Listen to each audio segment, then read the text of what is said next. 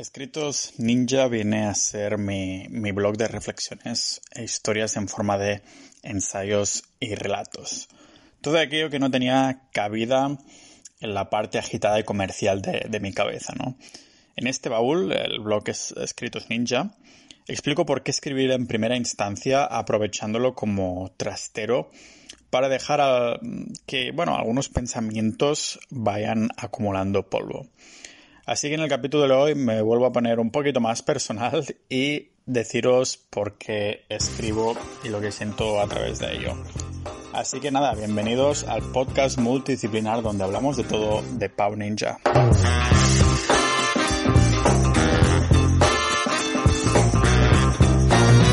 No creo que todo el mundo tenga la necesidad de escribir Ah, específicamente, ¿no? Pero sí la necesidad de expresarse. Escribir es solo una manera de hacerlo y parece que va como más enfilado conmigo que, yo qué sé, bailar, dibujar, pintar, tocar un instrumento o hasta gritar o empezar a, dar revolcones en el suelo con mi cuerpo, ¿vale? Escribir de vez en cuando es la forma con la que me siento más conectado, como si los pensamientos, el momento, y las acciones se alinearan en un triángulo ah, perfecto, ¿no? Más comprensible que el de los Illuminati. Pero que me sienta más sincronizado con los textos no significa para nada que el resultado final sea bueno. Aunque me jugaría, eso sí, el rollo de papel en el que Kerouac escribió El camino, en inglés On the Road, a que soy mejor escribiendo que pintando o bailando. Que se lo digan, si no, pues a mis profesores de jazz, que mi falta de ritmo es tan grande que hasta Nina Simón hubiera tenido problemas componiendo una canción sobre mis piernas y brazos arrítmicos.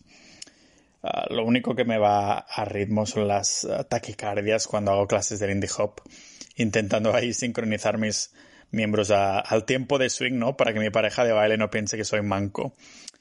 Así que bueno, por eso me sienta mejor plasmar esa necesidad de expresión en un papel con, símbolos aceptados por la lingüística elegida, ¿no? Para decirlo así técnicamente, en vez de, un canvas o una pista de baile.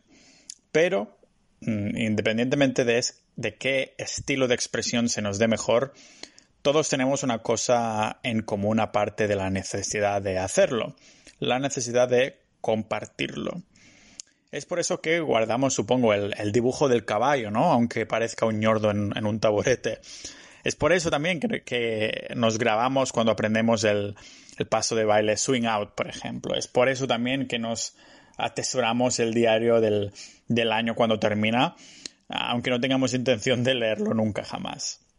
Tal vez para demostrarles y sobre todo demostrarnos que de algún modo hemos vivido y lo que estábamos sintiendo en esos momentos. De algún modo queremos encapsular la expresión de ese instante y mostrarlo. No necesariamente a una audiencia tan grande como el tamaño de nuestro ego, pero tal vez para compartirlo con nuestro futuro yo o familiares y amigos. ¿no? Uno de mis libros favoritos, The Social Leap, cita cómo ah, de interiorizada está en la naturaleza del ser humano esta necesidad de compartir. Y no es el único autor relevante que lo piensa. En el libro de Sapiens, que me he terminado de, leer, o más bien de escuchar este mes, el historiador israelí Yuval Noah Harai ah, remarca que lo que diferencia al Homo sapiens del resto de animales es la capacidad de crear un mundo imaginario y que se pueda, sobre todo, ser compartido. Una habilidad que ha hecho que podamos difundir y disfrutar de historias como ah, religiones, leyes o burocracia. Esto es lo que nos ha permitido movilizar de cientos a millones de miembros de la misma especie hacia una misma dirección. Así ha conquistado la Tierra la manada más extraordinaria que ningún otro mamífero haya podido manejar jamás, ¿no? Porque nos contamos esas historias y todos nos la creemos por igual. Pero la oportunidad de compartir lo que expresamos es una, es una arma de doble filo y las redes sociales nos lo han demostrado en las últimas décadas. Es tan fácil como entrar en cualquiera de estas, por ejemplo Instagram, y abrir el directo, uh, una grabación en directo de unas de esas personas que llegan a emitir su vida durante 24 horas del día. Pero que sobrecompartamos no significa que, eh, que se tenga que eliminar esta opción por completo solo porque ya la hemos prostituido.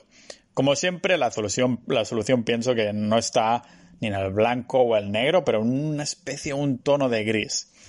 Y no hace falta leer historia para sentir dentro nuestro que se quiere compartir en un momento, ¿no? Una experiencia o la expresión de una de estas dos cosas. Hace unos años, por ejemplo, eh, me fui a viajar por el sur de Nueva Zelanda y aproveché para hacer de, voluntariado en un centro de, de, animales.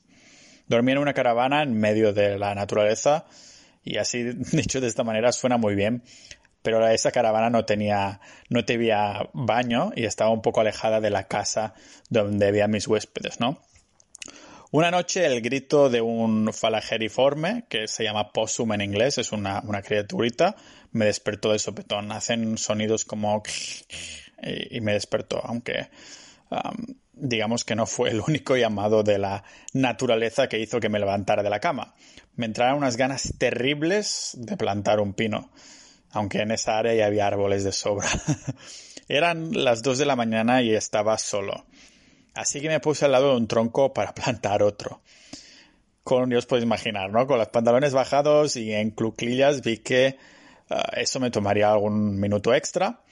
Así que, bueno, desvié mi atención hacia arriba y ahí estaba el cielo más estrellado que haya visto jamás ni la falta de luz de los ah, alrededores o la inexistente polución me, eran suficiente para, contar correctamente los puntitos de luz que me iluminaban. ese cielo era demasiado y el número de estrellas demasiados para contarlos.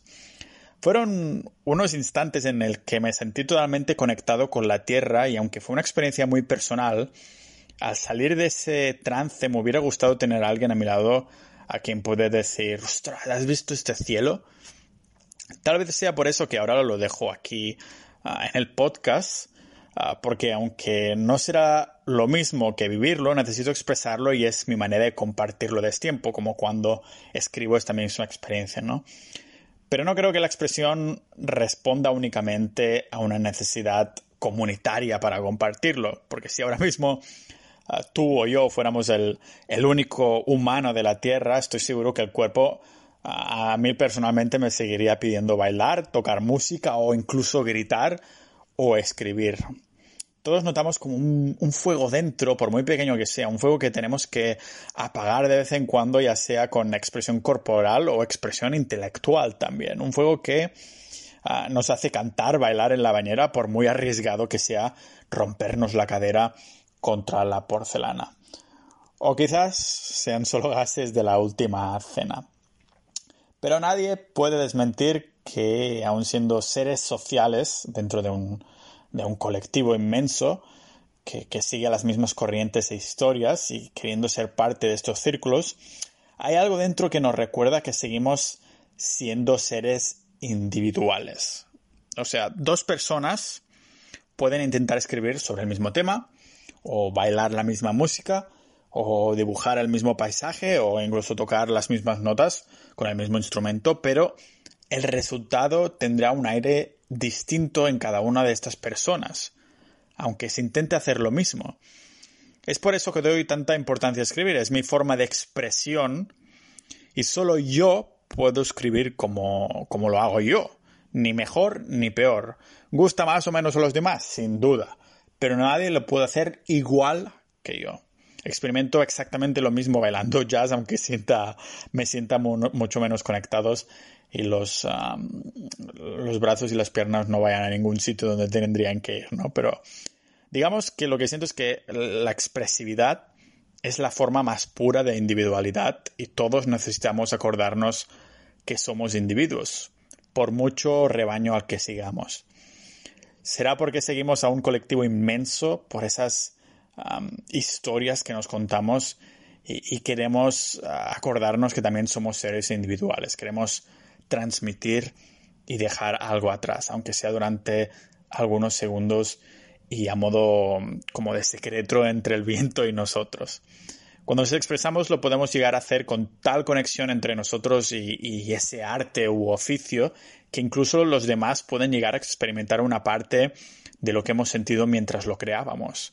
La prueba está en cuando nos ponemos unos auriculares para escuchar esa, esa canción que tanto nos gusta. Hay algo que nos hace como cerrar los ojos para prestarle más atención. Como si no quisiéramos que los otros sentidos interfirieran en intentar experimentar lo que su creador expresaba, ¿no? A través del destiempo. Siempre me he dicho que en algún momento aprenderé música y empezaré a crearla ah, para formar parte de eso en algún momento, ¿no? O cuando veo un par de, bailarines que le dan ahí al indie hop, ah, que muy bien, ¿no? Que dices, wow, me digo, voy a tomar clases intensivas y a practicar cada día por, muy manco que sea. Es como si al ver alguien que, que, lo hace muy bien nos transmitiera las ganas de hacerlo, ¿no? Después lo probamos y nos damos cuenta de que somos un Mr. Potato y, y como que como Mr. Potato necesitamos que haya cierta estructura y las piezas del día a día se coloquen donde tienen que ir para crear la mejor armonía dentro, dentro de nuestro arte, ¿no?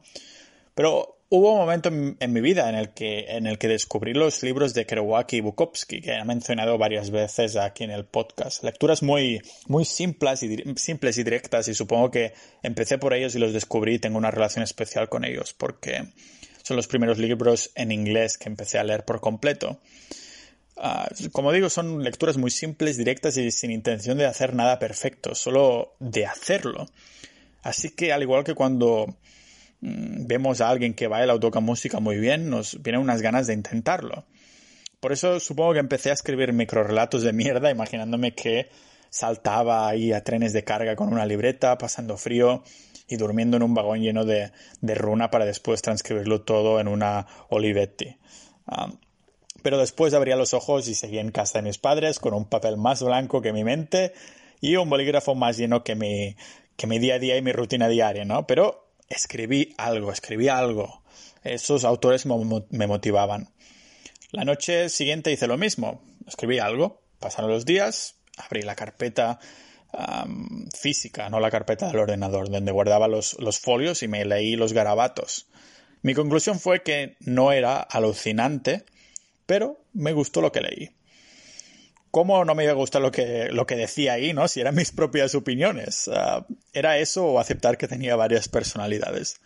Pero no solo me gustaban las ideas que leí, también la forma de, en, que me las transmitía a mí mismo y sobre todo ese proceso nocturno de té, ah, de la bebida, el té, o de rutina mañanera con café, ¿no? Supongo que mm, no me desagradó porque nunca antes había expresado un proceso similar en el que me sintiera en sintonía y ese era el resultado menos embarazoso de, de todas las otras formas de expresión que había probado. Cuando hago clases de baile, el ego se pone entre medio. Reflejo en mi conciencia la imagen que proyecto para los demás, como si a esos les importara, ¿no? Y termino moviéndome como un robot con falta de revisión mecánica. Pero ¿cómo se explica si no los movimientos de Michael Jackson que soy capaz de hacer cuando me aseguro que estoy solo en mi cueva? Pues es ese ego que se interpone entre medio, ¿no? Cuando sabes que te están mirando. Escribiendo siempre estoy solo y eso hace que el ego interfiera mucho menos. Por eso escribir es mi forma de expresión ah, favorita, porque es mi forma de expresión más libre. Las palabras van donde les digo, pero a diferencia de, un perro adiestrado, siguiendo las órdenes del pastor, el texto es una expresión de, de quien lo escribe. Símbolos que se pueden ordenar en millones de maneras distintas y queriendo decir la misma cosa, existen órdenes más armónicos que otros para los que nos leen. Los escritores que, encuentran la sintonía más armónica son los que etiquetamos de buenos escritores y los que, como yo, no encontramos esa sintonía, pero ah, lo seguimos haciendo, ni siquiera no nos etiquetamos de malos escritores o ni de escritores a secas, ¿no? Simplemente abrimos un blog de escritos porque la necesidad seguirá ahí por muy mal que lo hagamos, ¿vale? Todo escritor también es lector y yo me he leído a mí mismo. Pero no voy a caer en esa trampa, como, trampa, como digo, de llamarme escritor o autor solo por haber publicado algún libro o haberlos autopublicados. Como dije en un tweet, uno que tengo marcado ahora mismo, dije, no eres lo que estudiaste, trabajaste, creaste o publicaste, eres lo que estás haciendo actualmente. Y no, no voy a forzarme a, expresarme cuando no tengo nada que expresar. Para esto ya están los trabajos convencionales o las obligaciones familiares. Y el proceso que seguí desde que empecé a encontrar y a leer estos autores como Bukowski o la Beat Generation o Jack Kerouac, pues escribí, empecé a escribir con plumo, ¿vale? En un cuaderno de notas de color amarillo como los usos, como lo usan los creativos publicitarios de las series y películas americanas ahora que estaba mirando Mad Men. Escribir con pluma en un cuaderno así es muy lento, pero si te pones un par de velas y música chill out, es bastante motivante y placentero, ¿no? Como alineante para hacerlo por la noche. Aunque sea menos cool, eso sí, prefiero hacerlo con el ordenador, en las cafeterías por la mañana o por la noche cuando estoy inspirado con la, con la intención de no mirar ningún otro vídeo en YouTube. Pero después pasa la parte del, del diario, ¿no? Te intentas escribir de alguna manera y sigues a una línea en la que quieres hacerlo constantemente, aunque sea solo para practicar, y una buena manera es un, diario. Pero nunca fui de escribir a, diario, pero lo empecé a hacer cuando abrí el blog de Pau Ninja, que ahora tengo en Medium, que tengo los diarios ahí de 2017, 18, 19 y 20. Como sé que no voy a leerlo de nuevo, sí lo hago por mí, lo hago de forma, de forma pública y para Internet. Eso me ayuda a hacer balance año tras año y además de dar un, título, digamos, a cada año que empieza para poder hacer así como uno de mis objetivos. Es decir, el año que viene que empieza nuevo año, voy a darle ese año un título de lo que quiero conseguir.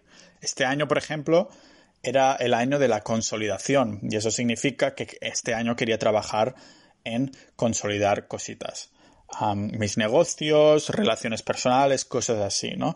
Entonces, el hecho de escribir un poquito mes a mes, esto me ayuda a hacer balance de si voy en la, en la dirección correcta. Pero claro, esto no mejora mucho la escritura, pero sin duda te ayuda a escribir constantemente. Después está el tema del, blog, ¿no? Y hace gracia pensar que la mayoría de personas que piensan en dejar atrás algunos escritos empiezan con un blog por puro amor al arte y por esa idea de compartir, ¿no? Para ellos, monetizar el blog y hacer algo de dinero con ello viene más tarde, pero para mí fue al revés. Empecé mis primeros blogs con la idea de hacer dinero con ellos.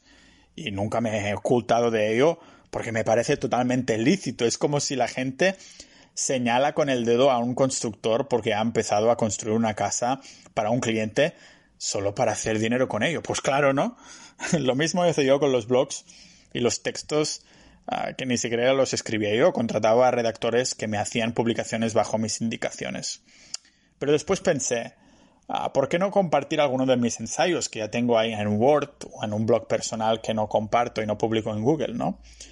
Lo empecé a utilizar para guiones de podcast con el mismo título que mi blog, Pau Ninja. A los oyentes ah, os gustó mucho más de lo que esperaba cuando hago, capítulos de estos que son un poquito más personales, así que empecé a tener una excusa para escribir más grabarlo para el podcast, usarlo como de guion, buscar información de lo que sea, sea de los capítulos que haga de finanzas o salud o cosas así, los preparo y también incluso los expresivos. Primero tengo que escribir antes de grabarlo en el podcast. Y finalmente, después de esto, ah, después de blog, de escribir en cuaderno, después de escribir un diario, toca el tema del libro. Agradezco el día en el que el fundador de Amazon, Jeff Bezos, permitió hacer la, la autopublicación de libros tan sencilla, ¿no? He podido sacarme algunas algunos pocos cientos de euros al mes, algunas pocas perras de la venta de, mis libros autoeditados en Amazon. Pero como los lectores de libros son más críticos que los de blog, esto me ha hecho que reeditara una y otra vez algunos de los que tengo para satisfacer a los que me leían vía ebook, ¿no?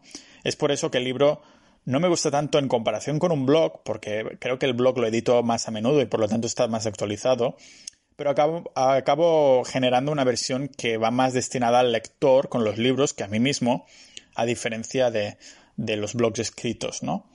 Pero la autopublicación no es toda la experiencia que he tenido con los libros, porque ya sabéis que después de salir en el periódico El País, ah, me contactó la editorial Planeta y tuve la oportunidad de publicar un, libro con ellos. El manuscrito inicial ah, que mandé fue en el que os explico en el capítulo del podcast llamado Carta a mí mismo, que terminó convirtiéndose en un híbrido de guía de autoayuda, filosofía y práctica de vivir sin jefes, O en otras palabras, un intento de alto abarcamiento con poco nicho, ¿no? El resultado no fue exactamente lo que esperaba y eché de menos el control comparado con los libros autopublicados que pude ir editando y mejorando. Pero estoy agradecido, agradecido de poder haber vivido, aunque sea un tiempo y actualmente, de puramente lo que he escrito con mis propias manos y cabeza. Finalmente decir que si os gusta leer estos textos, ensayos y redacciones y más bien relatos, lo podéis hacer a este blog que acabo de abrir con la intención de que haga seguramente cero euros al año, pero es puramente por compartir y que sin duda iré compartiendo también al podcast estas ideas. ¿no? El, el, blog se llama, como he dicho al principio, Escritos Ninjas. Es escritos.ninja. ¿De acuerdo?